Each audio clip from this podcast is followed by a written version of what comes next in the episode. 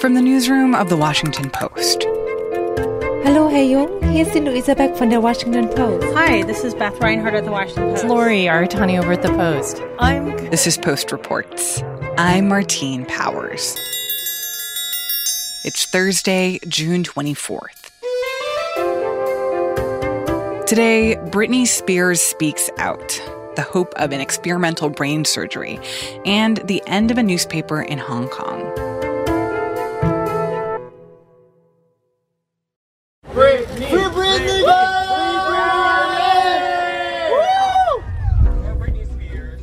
So, yesterday afternoon in Los Angeles, Britney Spears, the pop singer, uh, participated in a court hearing about her conservatorship, this uh, this legal arrangement that she's been in since 2008, so 13 years now.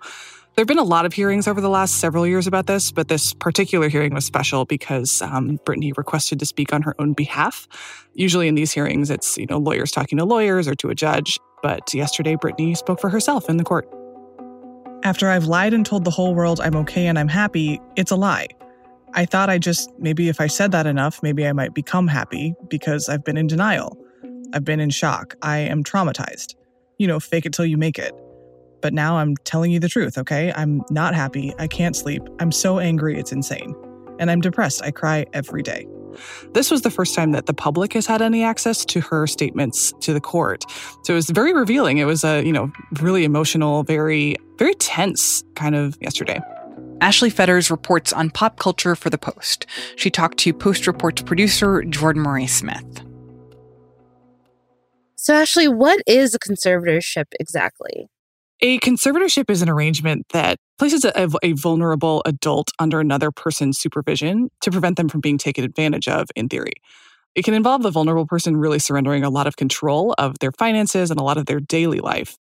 And traditionally, these exist for like the very old, kind of senile adult population who might be distinctly in danger of, of that kind of thing, of being taken advantage of.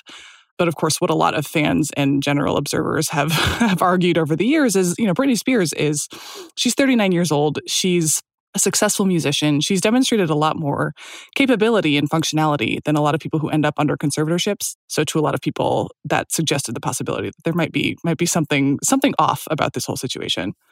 So how has Britney Spears' life been controlled by the conservatorship and who is in control of that conservatorship? Okay, so who's in control of the conservatorship? When the situation came to be in 2008, it was understood to be temporary at the time. And then, of course, over time, became permanent at some point along the way. At first, the conservator of both her person and her finances was her father, Jamie Spears. Uh, they were estranged at the time. They've been known to have kind of a tense, strained relationship for most of Britney's adult life. A key thing to understand here is that, yeah, Britney, Britney and the people closest to her have stayed very quiet about this for the last 12, 13 years. But yesterday, with Britney speaking for herself in this virtual courtroom for the first time for that the public could hear, observers just learned a lot of specifics for the first time. She described being forced to go to therapy twice, even three times a week, sometimes with a therapist she described as abusive. She said that she wasn't allowed to go on vacation if she hadn't fulfilled the therapy requirement. She said, you know, they weren't, they wouldn't let me go on my vacation to Maui unless I went to therapy uh, as many times as they prescribed. Um, she also described um, going to therapy in places that were very exposed, where paparazzi and the public could see her coming and going, um, despite her having requested to do therapy sessions at her home instead. She alleged that prescription drugs were sort of forced on her by her conservators, ones that made her feel like she was drunk all the time, made her behave kind of erratically. Um, she also, and and this is the thing that I think has really disturbed a lot of people, gotten under this under the skin of a lot of people in the last 24 hours. She also mentioned that she would like to have her IUD removed, her birth control device, and have another baby, but her conservators won't let her go to the doctor to undergo that procedure. Um, so she described, you know, that that environment as abusive overall, and asked that her conservatorship be terminated. What is the Free Britney movement? So the Free Britney movement um, popped up right around the same time as the details of the conservatorship reached the public. You know, in in 2008, she ends up under this conservatorship, and then in 2009, you start to see this Free Britney hashtag and the FreeBritney.net website pops up. It's just it's a movement of fans who you know saw this happen and said something seems strange about this about this situation about this kind of predicament that she's in And of course, what I think has fed that over the last 13 years is that Britney and the people closest to her have remained pretty quiet about the conservatorship and the details of it there are details that have that have leaked out or you know kind of the occasional comment here and there that that gives a, a glimpse behind the veil of this conservatorship. You know it, it's and generally those details add up to Britney's not happy with this situation. And essentially what we saw in court yesterday was generally confirmed uh, the, the, the suspicion that that a lot of these fans have had for a long time and of course, you know the the response was was overwhelming yesterday. I, I do think that a lot of folks who have have come and gravitated toward the Free Britney movement are people who didn't come here through the the front door of being a Britney fan, but came here through the side door of you know, having experienced conservatorship abuse or the misuse of this legal arrangement and kind of came to this movement through you know caring about that primarily so for a lot of folks, this represented not just a victory for Britney, but a victory against conservatorships and, you know, just a, a raising of awareness around the potential for abuse of this arrangement.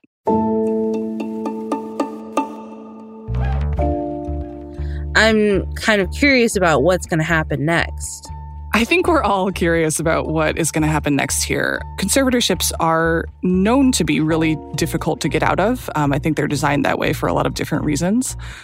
But you know, the fact that she has now expressed and requested that she wants uh, the ter- the conservatorship to be terminated, that should at least bring up the topic for discussion. It was not on the table before, and now it is on the table given the way this this case has been handled in the past, I would expect this is I want to emphasize this is my personal prediction, my Ashley Fetter's personal prediction, is um, that this will be handled in a way that, that is sort of slow and careful and not not dramatic or immediate a lot of this case has been handled by the judge Brenda Penny in a way that that feels very measured. Um, so I would not expect you know the the news next week to be Britney is Britney's back in control. You know I, I, would not I would not hold my breath for that. Um, but I do think that you know it is on the table now. It's something they can discuss. You know is this conservatorship really necessary anymore?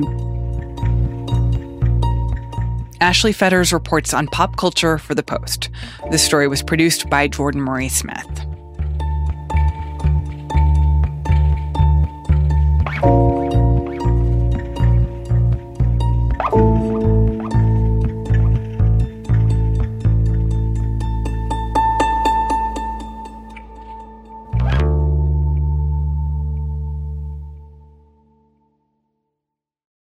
Um, and you are recording? Yeah, still recording. Awesome. Okay. Who are you and what do you do? Uh, I'm Lenny Bernstein and I cover health and medicine for The Post. Lenny Bernstein talked to our executive producer, Maggie Penman, about an experimental brain surgery to treat substance use disorders. And Lenny's story started with this one guy. Jared Buckhalter is the first and only person in the United States to have his addiction to drugs reversed by brain surgery, a particular kind of brain surgery in which a deep brain stimulator is installed. They had to drill two holes in his skull. They have to implant electrodes in two parts of his brain called the nucleus accumbens one on either side. Stimulating this part of the brain appears to affect other parts of the brain involved in decision making and curbing impulsivity. And scientists have found that it might reverse physical changes to the brain caused by years of drug use. Jared is 35 years old and he struggled with severe substance use disorder for more than half his life. Now, after this brain surgery, he's been sober for more than 600 days. So, you spend a lot of time with Jared reporting this story. What does he say this feels like? Does he not have the desire to do drugs anymore? Or does he just have more impulse control? Or like, what does this therapy actually do? Yeah, it's really interesting to hear him describe this because he is trying to describe something that literally no one else has ever felt. His cravings are greatly reduced. So that is the first and probably most important thing. He desperately wanted to get better, but the cravings had such a hold on him that he literally could not focus on anything else. Like anything outside of getting that drug was was an afterthought. So his cravings are greatly reduced. That allows him to focus on other things. He still feels depression, he still feels anxiety, but the brain stimulation has reduced the drug's hold on him to the extent that he actually can devote some energy and some attention to getting better. I want to talk a little bit about what Jared's life was like before this surgery. What were his relationships like? What was his health like? Did he have a job? Could he maintain friendships? What what was his life like? For the better part of 20 years, he cycled in and out of jobs, uh, never maintaining one for very long. Uh, he had no true friends uh, other than other drug users, and they were essentially in the same situation he was. He did have some girlfriends, but he um, inevitably uh, would steal from them. There was nothing in my life that that I hadn't screwed up by that time because of my addiction. I, I would steal off of anybody, you know, anybody and everybody. His parents stayed in his life for the better part of these two decades, but eventually they too had to sort of distance themselves from him. He um, was stealing thousands and thousands of dollars from them and from their friends and from people he knew. And his father was pretty convinced that he was either going to end up dead or in jail. Um, and he said, you know, he, the only thing he was praying every day was that Jared wouldn't hurt somebody, some innocent person, uh, you know, by driving uh, under the influence of drugs. This experimental surgery, on the one hand, sounds like a miracle, and on the other hand, sounds sort of dystopian. What are the moral and ethical questions around this surgery? And is that something that was discussed before it was performed? The questions of uh, risk and reward were very seriously discussed uh, when he was first approached. He didn't want to do it, and his parents were absolutely dead set against him doing it. Gradually, over time, Jared and to a lesser extent his parents uh, became convinced that while there was some risk to brain surgery, the path that he was on was far riskier than that. Uh, he was in the end stages of his addiction, and really everything else that exists out there had not worked, and his future was imminent overdose and death. He had overdosed numerous times already, and uh, he was really looking at dying uh, sooner or later from a drug overdose. There are obviously a lot of interrelated problems that come along with substance use disorder. And it feels like this surgery sort of treats one part of it. Would you agree with that? Is that something that the doctors who perform this surgery would agree with? Yeah. If you define that one part as reducing the cravings, reducing impulsivity, improving judgment, then that's what the surgery does. It does not cure drug addiction. It allows the person enough space in their life to use the other methods of addressing substance use disorder. It is not in and of itself a cure.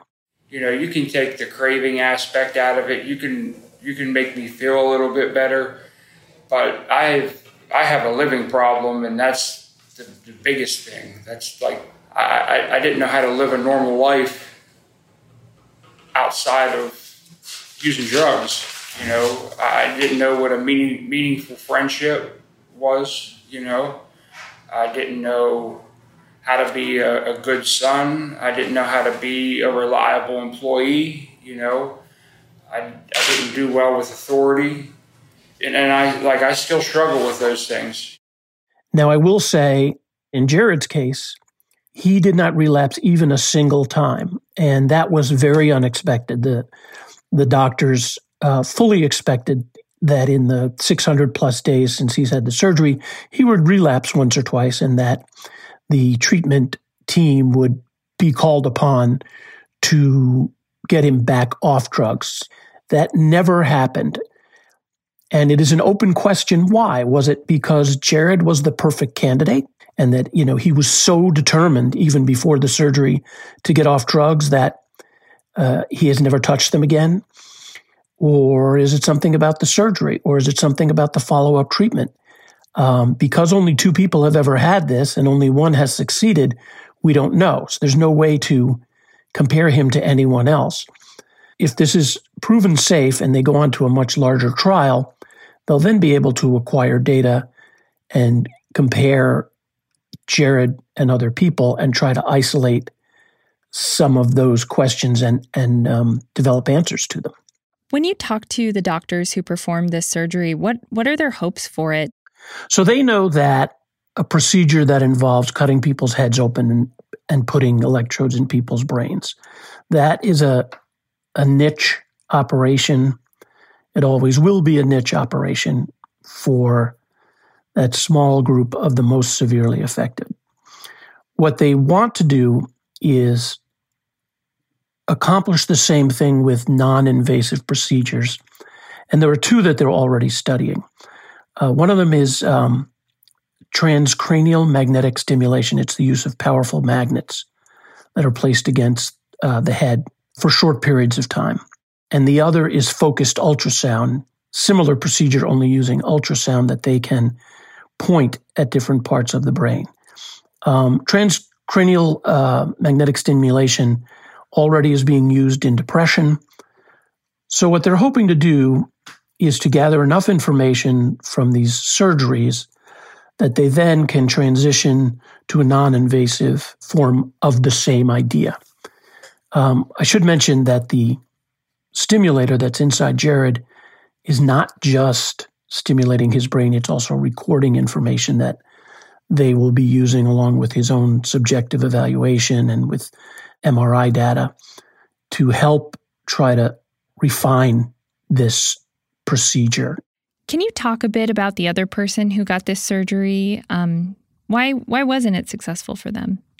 I never met the person. I don't know the person's name. I just know it's a guy uh, who was younger than Jared and who asked within a few months to have the stimulator removed.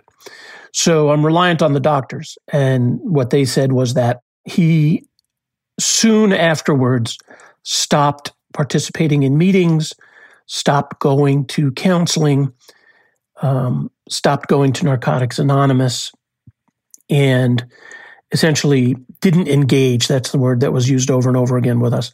Didn't engage in the follow up process.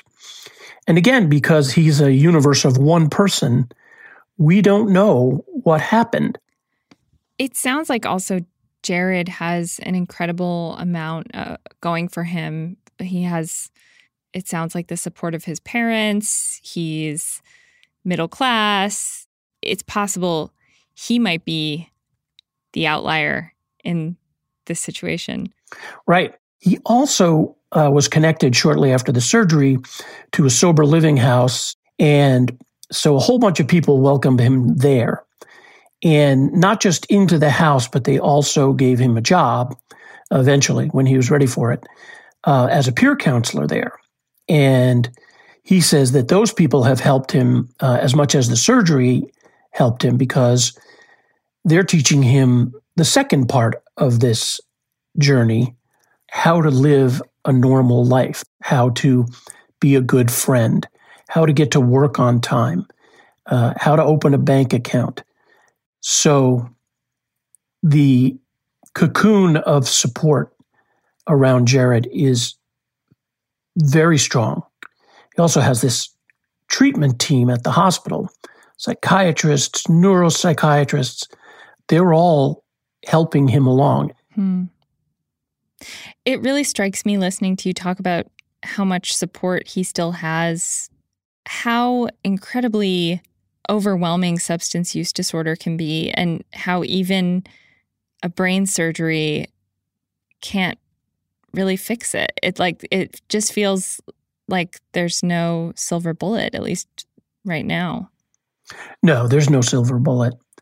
And um, this thing is incredibly powerful because I know how much Jared wanted to get better. You, it, you can tell just talking to him how hard he tried over those years. And it was not possible. It was just not possible for him. He couldn't beat it.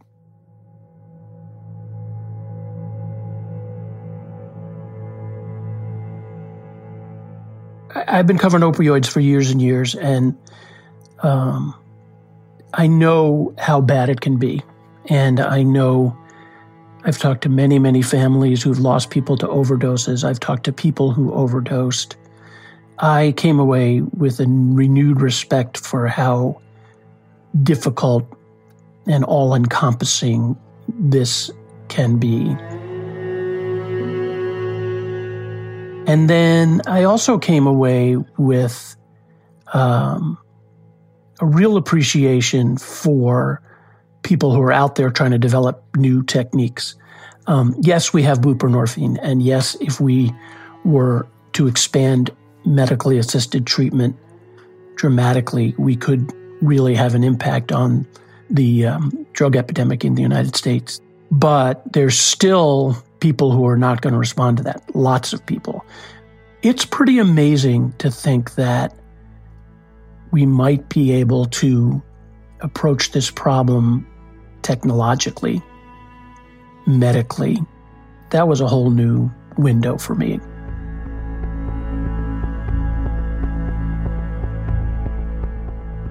Lenny Bernstein is a health and science reporter for The Post. This story was produced by Maggie Penman.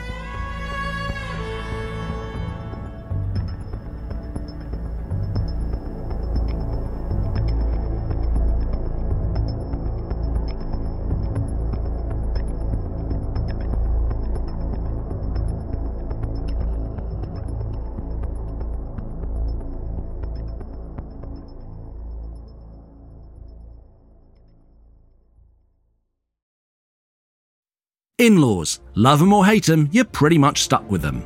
And when you're a ruler in the Middle Ages, that can be a serious problem. It might even land you dead. I'm Dan Jones, and on season 4 of This Is History, I'm telling the story of England's weirdest king, Henry III. He's in way over his head, and he's surrounded by bloodthirsty relatives with their eyes on his throne. To listen, search This Is History and follow wherever you get your podcasts. And now, one more thing from Hong Kong Bureau Chief Shibani Mahtani. This week, Apple Daily, one of the most important newspapers here in Hong Kong, ceased operations. The newspaper was a staunch supporter of the pro democracy movement in Hong Kong and also a very critical voice against the Chinese Communist Party. In its 26 years of existence, uh, Apple Daily has not held back anything. It has not pulled punches. It's basically been one of the few voices that has really expressed explicit support for the pro democracy movement, done critical coverage of the government, investigated the Hong Kong police, and become known really for its fearless coverage of Hong Kong and the events here. For many people, it's, it's more than just a newspaper, but really the only outlet that they can find a voice for themselves. After Beijing passed a new national security law here, basically erasing street protests, changing electoral rules, jailing key activists and politicians and, and, protest leaders and community leaders, the simple act of reading Apple Daily became itself a form of protest, itself a way for people to have hope and have hope that, you know, their voice and their views were still being publicly acknowledged and, you know, publicly available.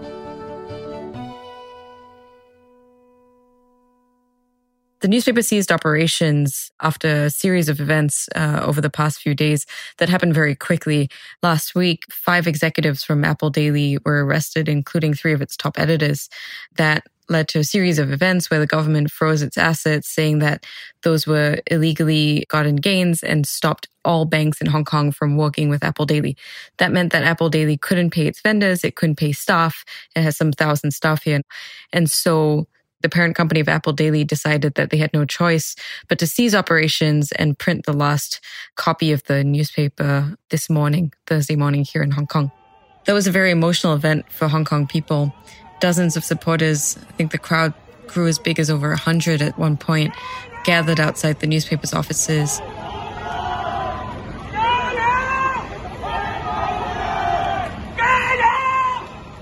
Some laid flowers, others brought their children, some were posting messages of support.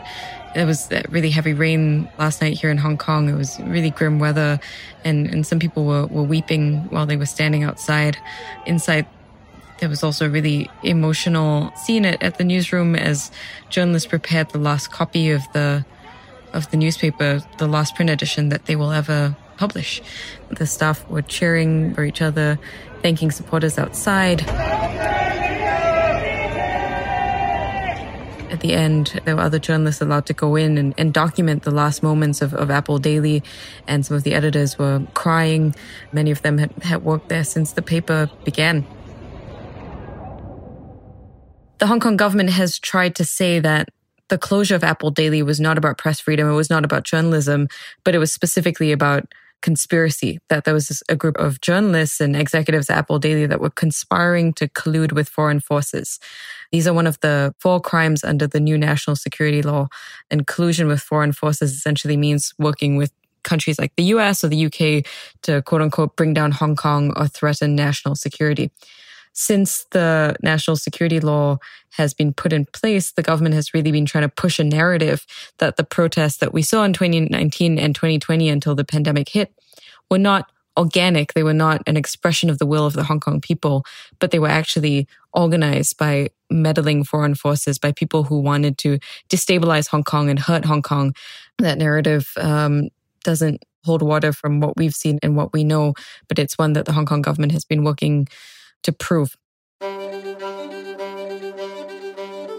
Hong Kong's media environment has already changed dramatically in the past year. We see shows disappearing, we see entire teams and newsrooms disappearing. We see constant fear among international journalists here that they will be denied visas and, and sort of forced out. It is impossible to say that the media is operating here as promised under Hong Kong's constitution, where the right to a free press is meant to be guaranteed. Shibani Mahtani is the Hong Kong bureau chief for The Post. and Talkoff produced this story.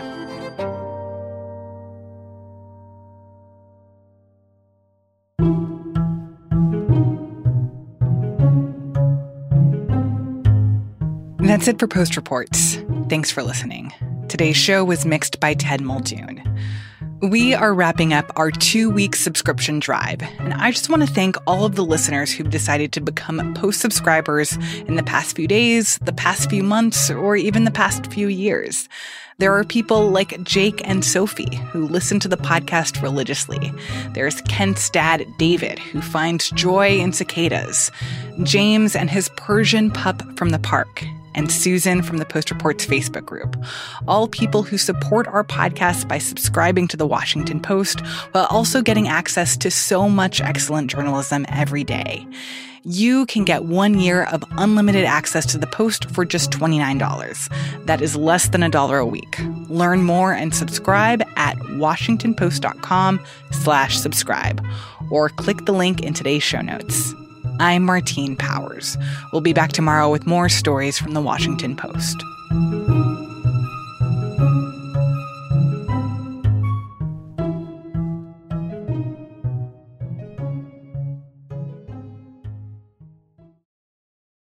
Hey, this is Christina Quinn. I'm the host of Try This, the Washington Post's new series of audio courses. The idea behind Try This is to become better functioning humans without having to comb the internet for countless hours. In our first course, we learned how to sleep better. Now, we're going to learn how to make our friendships stronger. I'll offer expert tips that are doable, and I'll keep it short. So let's do this. Class is in session. Find Try This from the Washington Post wherever you listen.